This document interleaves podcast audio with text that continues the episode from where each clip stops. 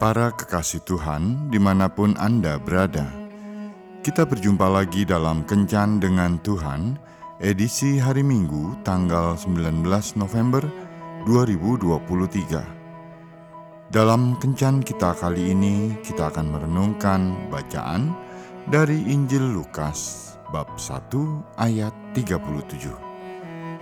Sebab bagi Allah tidak ada yang mustahil. Sahabat kencan dengan Tuhan yang terkasih, seorang tokoh Alkitab yang bernama Sarah pernah terjebak pada satu kondisi. Kondisinya adalah baik Abraham maupun Sarah sudah sangat tua untuk bisa mempunyai seorang anak. Secara manusia, hal itu sudah tidak mungkin lagi. Kondisi ini membuat Sarah tidak percaya jadi tertawalah Sarah dalam hatinya. Katanya, "Akan berahikah aku setelah aku sudah layu? Sedangkan tuanku sudah tua." Sarah mempertegas kondisi dirinya dengan istilah layu, yang artinya sudah lewat masa ia bisa mendapatkan anak. Ini juga berarti dia sudah tidak mempunyai gairah untuk melakukan hubungan seks. Ini bukan karena dia sedang tidak mood. Ini karena kondisi fisik dan kejiwaannya yang sudah habis dimakan waktu.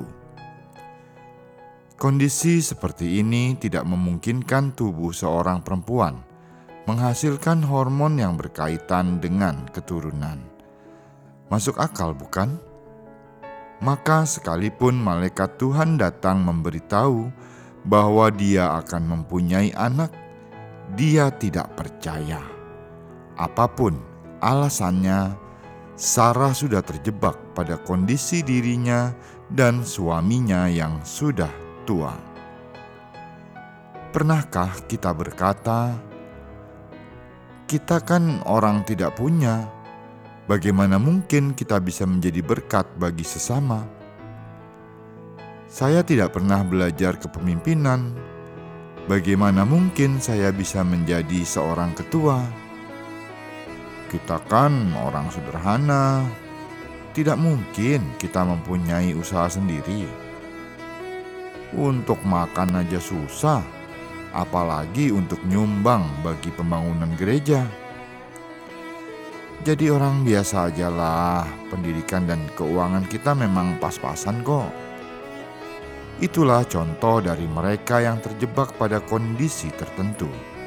Padahal firman Tuhan dengan tegas mengajarkan, tidak ada yang mustahil bagi Tuhan. Mari kita percaya kepada Tuhan dan meyakini bahwa firman-Nya akan terjadi melalui dan bagi kita. Tuhan Yesus memberkati. Marilah berdoa.